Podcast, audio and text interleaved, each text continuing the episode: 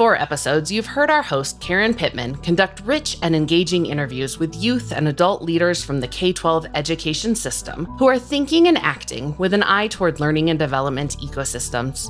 While each brought a unique perspective and framing, there were also consistent themes that emerged the role all adults play, the critical elements of an ecosystem, and the importance of engagement of, with, and in the community. In this final episode, we're turning the tables, and I will be engaging Karen in conversation as we remix in real time. Karen shares some of her cross episode reflections with you and continues to push us all to think more deeply on the power of all adults and of community. We hope, like us, you'll be inspired to remix and connect the great ideas of our podcast guests with your own experiences. So, Karen, since we recorded these episodes, I've had the chance to hear you in a, in a variety of different conversations leverage the voice of the podcast guests. What stands out to you as some of the most memorable messages or quotes from the season? Well, Katherine, I don't think it's surprising to learn that I think some of the most memorable quotes came from the young people themselves. And in particular, I think it came from the young people as they were being asked to reflect on who beyond their teachers uh, and sometimes beyond their schools were the people in places where they were really finding the kind of learning opportunities they were looking for.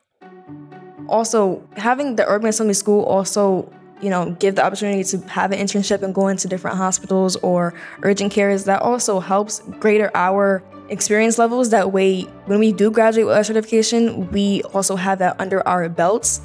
I would say definitely where I'm definitely constantly learning is definitely on the soccer pitch with my teammates and my coach. I was a part of a program this summer and I had the opportunity to speak with New York senators over the summer. And when I spoke with them, I was protesting against the zero tolerance policies.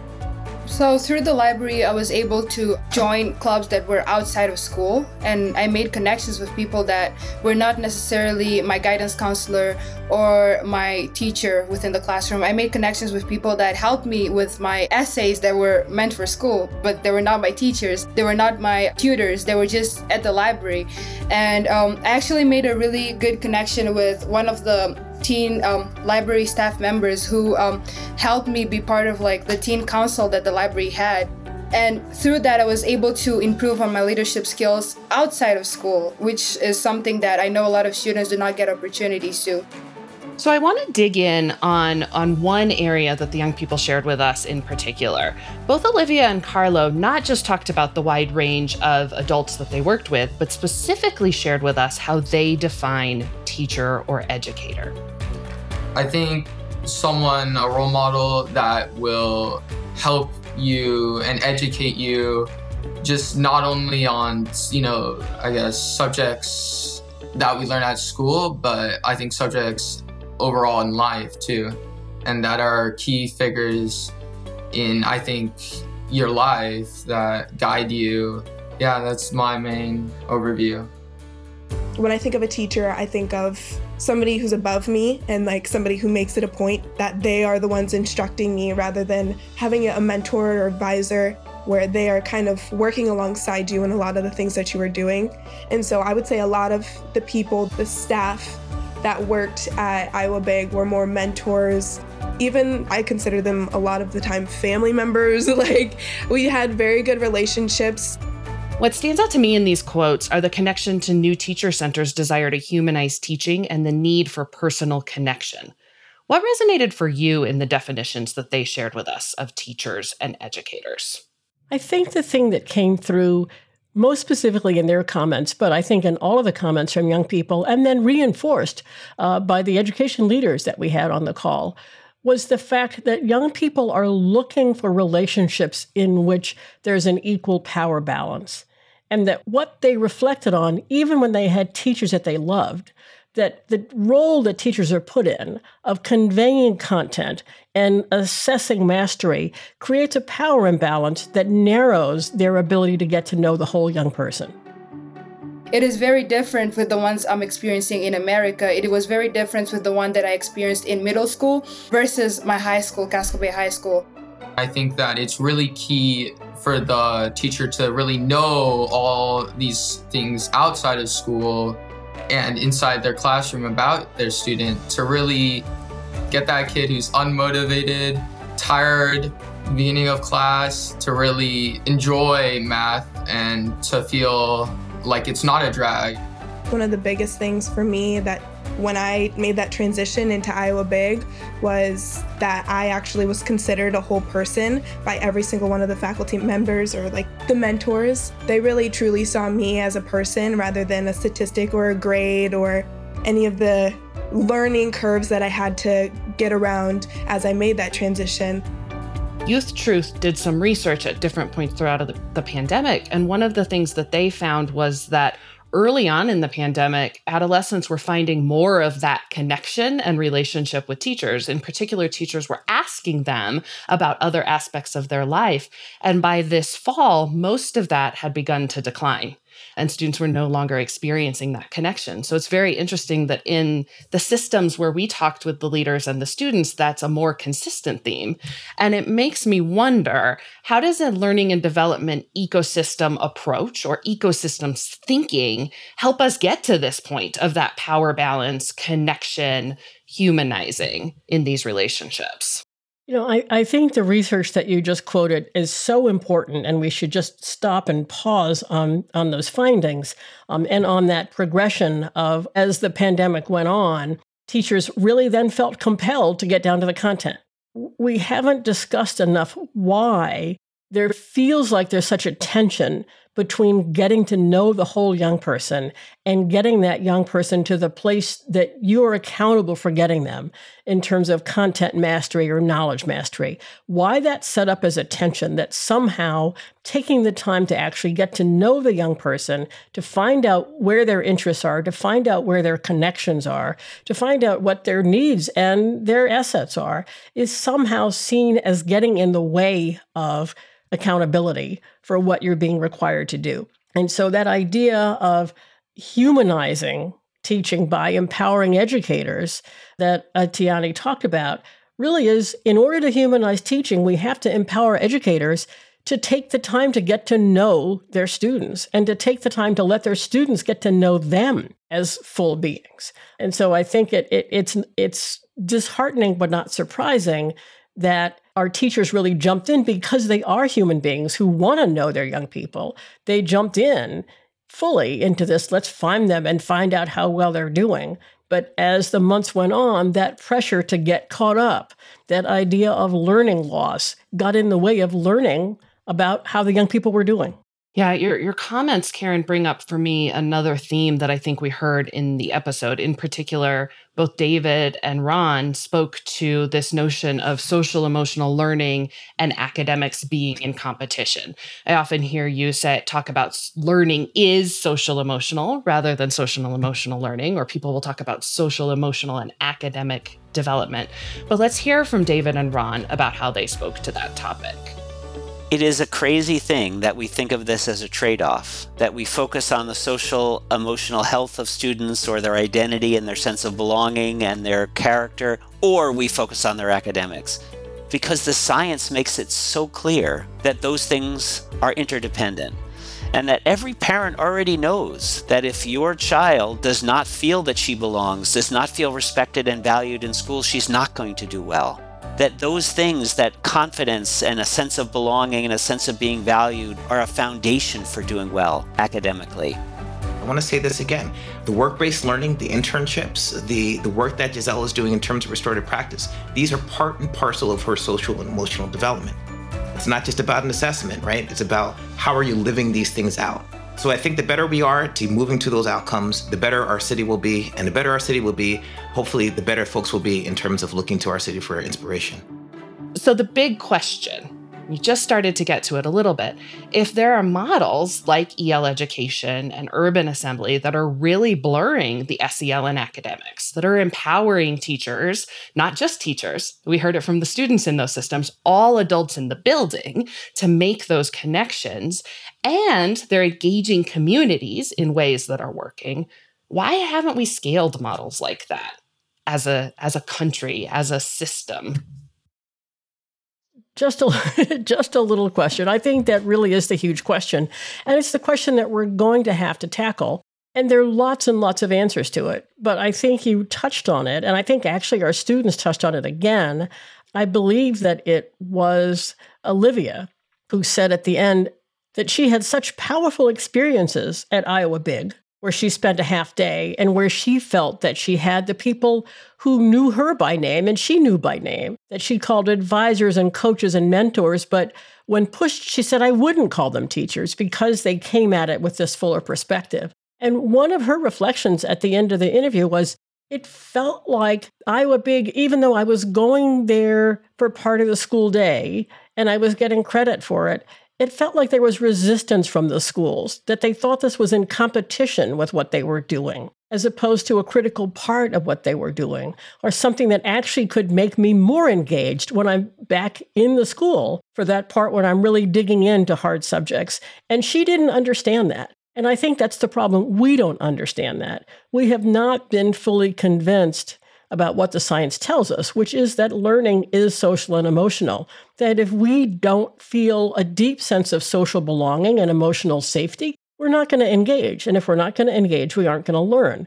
Somehow, even though we know that, and all of us as humans have experienced that, the way we've set up our schools and the way we've specifically defined teaching and the way we've elevated a specific kind of content knowledge over the other kinds of knowledge and competence building that when you get out in the real world, we know young people need to have. We've done that. Until we dismantle that accountability system, it's going to be very difficult for us to do that. So, why we need that ecosystem approach is that accountability system puts the burden on teachers.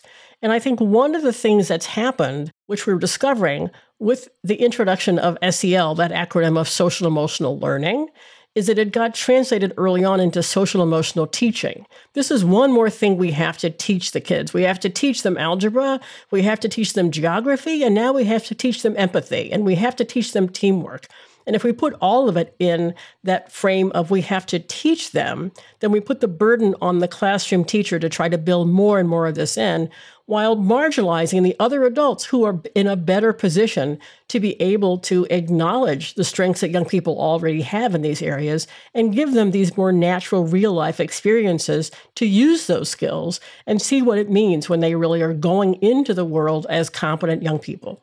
That reminds me so much, Karen, of a TNA sharing with us that in the craft and art of teaching, the content has been prioritized much more over all the other aspects. And so you've both got within the traditional system this prioritizing, and then, as you so clearly articulated it, a limited view of the role that others can play. So that takes me to the last theme that I wanted to remix and dig in on a little bit with you here, you know, overall, this podcast is going to be focused on creating equitable learning and development ecosystems. And that's a phrase and a concept that we've been we've been playing with a lot and thinking about how do we make it clear and how do we understand how systems fit in ecosystems and what are all the aspects and places and spaces where young people are learning and developing. For this season, we very intentionally selected guests from the K 12 space that were focused on engaging with and in the community. And the power, as you've already emphasized, of hearing from the young people about how they experienced it was amazing. We also heard from the adults working in these systems that they had to do some work to define community. You often talk about models where community is that outer ring and it's vague and it's amorphous. But in these places, they've intentionally said, this is what we mean when we say community, and this is how it contributes to everything that we're trying to do. So, what stood out to you, either in terms of what the young people shared of how they experienced connection with community, or in terms of how the adult leaders that we talked with were thinking about community for the work that they're trying to achieve?